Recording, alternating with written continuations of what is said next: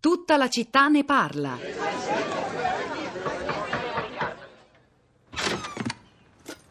Buon pomeriggio, io mi chiamo Russell e sono un esploratore della natura selvaggia della tribù 54, dodicesimo branco. Ha bisogno che l'aiuti in qualcosa oggi, signore? No, Potrei aiutarla ad attraversare la strada? no, Potrei aiutarla ad attraversare il cortile? No, Potrei aiutarla ad attraversare il portico? no, Ma devo aiutarla ad attraversare qualcosa? eh, no, me la cavo benissimo.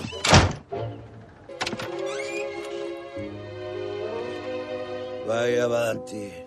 Buon pomeriggio! Salta la tiritera! Vede questi? Sono i distintivi di esploratore della natura selvaggia. Come forse nota, qui ne manca uno. Il mio distintivo di assistenza agli anziani. Quando lo otterrò, diventerò un esploratore scelto della natura selvaggia. La natura deve essere esplorata! Ca, ca! Ra! Sarà fantastico! Fanno una grande cerimonia e tutti i papà vengono e ci appuntano i distintivi. Così vuoi aiutare una persona anziana. Sì, e sarò esploratore scelto della natura selvaggia. È il fantastico Up, il film d'animazione della Pixar diretto da Pi- Pete Doctor e Bob Peterson eh, che aprì il 62esimo Festival di Cannes nel 2009 con cinque nomination all'Oscar ed è l'avventura di un eh, bimbo di 8 anni, questo vivace, grassottello e maldestro giovane esploratore che si presenta alla casa di un eh, anziano, 78enne, eh, inizialmente scorbutico, permaloso e solitario e alla fine dopo un po' di resistenza lo convince e partono per una fantastica avventura, davvero molto bello.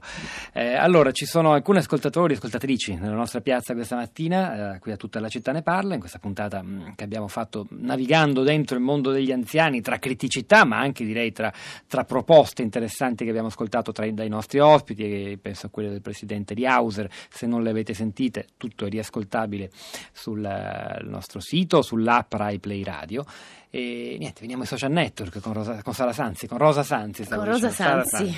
Buongiorno Pietro, buongiorno a tutti gli ascoltatori, buongiorno in particolare a Nicoletta che oggi su Facebook, sulla nostra pagina La città di Radio 3, ha scritto un messaggio dai toni anche molto duri. Pensando al suo futuro, Nicoletta scrive: Farò quel che potrò, spero solo di non pesare sui miei figli perché ho un po' provato cosa significa curare una persona anziana, specie se è una persona cara.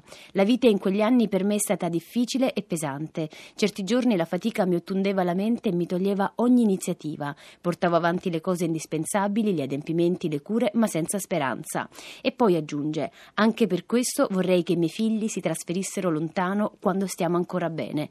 Non devono provare quello che ho provato io. Nicoletta mette in risalto un problema di cui abbiamo parlato più volte anche in questa trasmissione, il problema dei figli che vanno via, che si allontanano, che lavorano all'estero, modificando le dinamiche di welfare. I paesi si, si popolano anche in Italia, ma alcuni paesi, alcuni villaggi rivivono, rivivono proprio grazie agli anziani. Succede questo in Danimarca, ne racconto un articolo che pubblicheremo a breve nella nostra sezione L'edicola. Questo articolo parla di villaggi privati costituiti principalmente di anziani. Ogni anziano ha la propria casa, tutti insieme progettano la comunità, ognuno sceglie gli abitanti coinvolti e cooperano per la manutenzione e la gestione del villaggio stesso. Una soluzione di co-housing allargata, così come è Che stata bello, che- proposta Che, contrasta un po' con fa molto bella, sì, da, da- dal nostro Enzo Enzo Costa. Contrasta, dicevo, scusami, Sa- Sara, con invece storie difficili di nuclei familiari, per esempio, perché sono molto forti le testimonianze che i nostri ascoltatori scelgono di condividere. Sonia,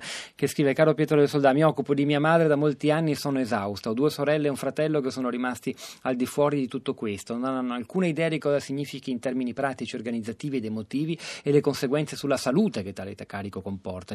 Rivendicano solo i loro diritti ad avere informazioni, a fare visite alla mamma quando il loro planning lo permette, ma magari nei modi e nei momenti meno opportuni, generando destabilizzazione in una situazione già molto precaria e fragile. A questo messaggio affianco quello di un'altra ascoltatrice che dice: Mi domando perché così tante persone scelgono di prendersi cura degli altri, rinunciando così ad una vita attiva, perché sono costretti, vogliono farsi martiri o perché una vita attiva senza cure date o ricevute non è neanche così straordinaria. Andiamo a Bari, Amelia, buongiorno. Buongiorno, buongiorno. A lei la parola. In breve se sì, può perché abbiamo poco tempo. Sì, sì, sì, io mm, niente, avevo fatto quel, quel, brevissimo intervento con riferimento, chiaramente tutto prende sempre le mosse da situazioni, da vicende personali. Eh, ho mia madre che a Taranto è rimasta sola un anno fa, insomma, e quindi abbiamo cercato così, anzi ho cercato di, eh, di, reperire qualche punto di riferimento, qualche, punto, qualche centro di aggregazione perché lei è rimasta davvero sola, quindi i figli sono fuori, cioè io vivo, vivo a Bari. Ebbene, io non ho trovato praticamente nulla, credo ci fosse qualche, ehm, qualche, piccola, qualche piccolo centro, non so, di università della terza età, ma è tutto eh, diciamo chiuso. Mm. E, e quello che poi insomma, credo che sia una situazione generalizzata, quello che queste persone vivono è proprio il senso, oltre che di solitudine, di inutilità, il fatto anche di non potersi confrontare con altre persone eh, che vivono la stessa condizione questo credo che eh, diciamo, sia un qualche cosa che riguarda tutte le età. Eh dalla, sì, tutte. È un po' una deriva della nostra bambini, società. Sì. Da quando si è bambini a quando si è anziani. Grazie davvero Amelia Dabari. Era semplicemente questo. Grazie. Andiamo a Roma. Patrizia, buongiorno. Buongiorno.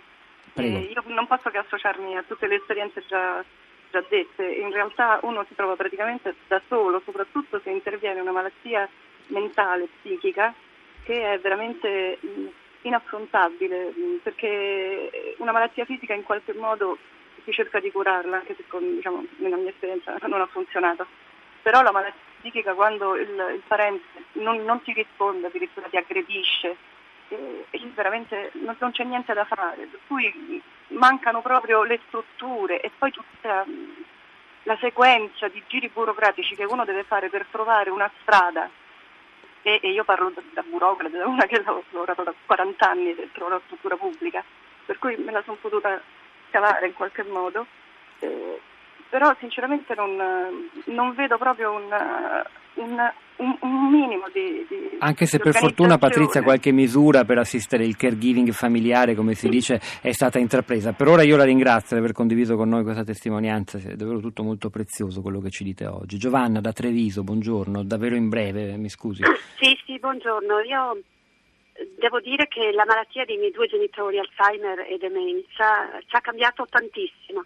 È stata educativa l'esperienza, è stata dura ma educativa.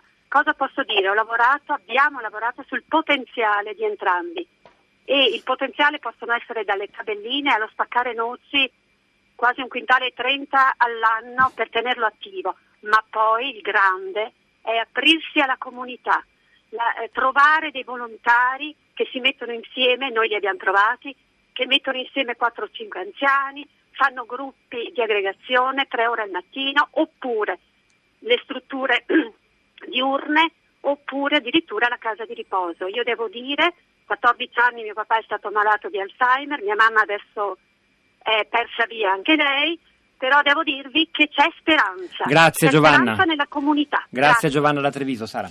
Pietro, dopo queste testimonianze così realistiche e drammatiche, proviamo a chiudere con una nota di colore. Over 65, una vita a colori è il titolo dello studio presentato due giorni fa da Astre, Astra Ricerche che dice come eh, gli italiani siano sempre più connessi, o meglio, in Italia sempre più anziani popolano internet. I dati li forniremo a brevissimo, naturalmente, sul nostro sito nella sezione l'edicola, mentre altre testimonianze, oltre a quelle appena ascoltate, a quelle di Rita, Patrizia che ci scrivono sui social network li troverete nella sezione La Piazza. Sì, anche i messaggi che sono arrivati, lunghi sms con storie personali molto utili, credo, da leggere. Grazie davvero a tutti, è il momento di Radio 3 Europa con Anna Maria Giordano, hanno lavorato a questa puntata di tutta la città ne parla, Fiore Liborio alla parte tecnica, Marco Pompi alla regia, Pietro del Soldai Sarasanzi a questi microfoni, Cristina Faloci e la nostra curatrice Cristiana Castellotti al di là del vetro vi salutano, vi auguro un buon fine settimana, ci sentiamo lunedì.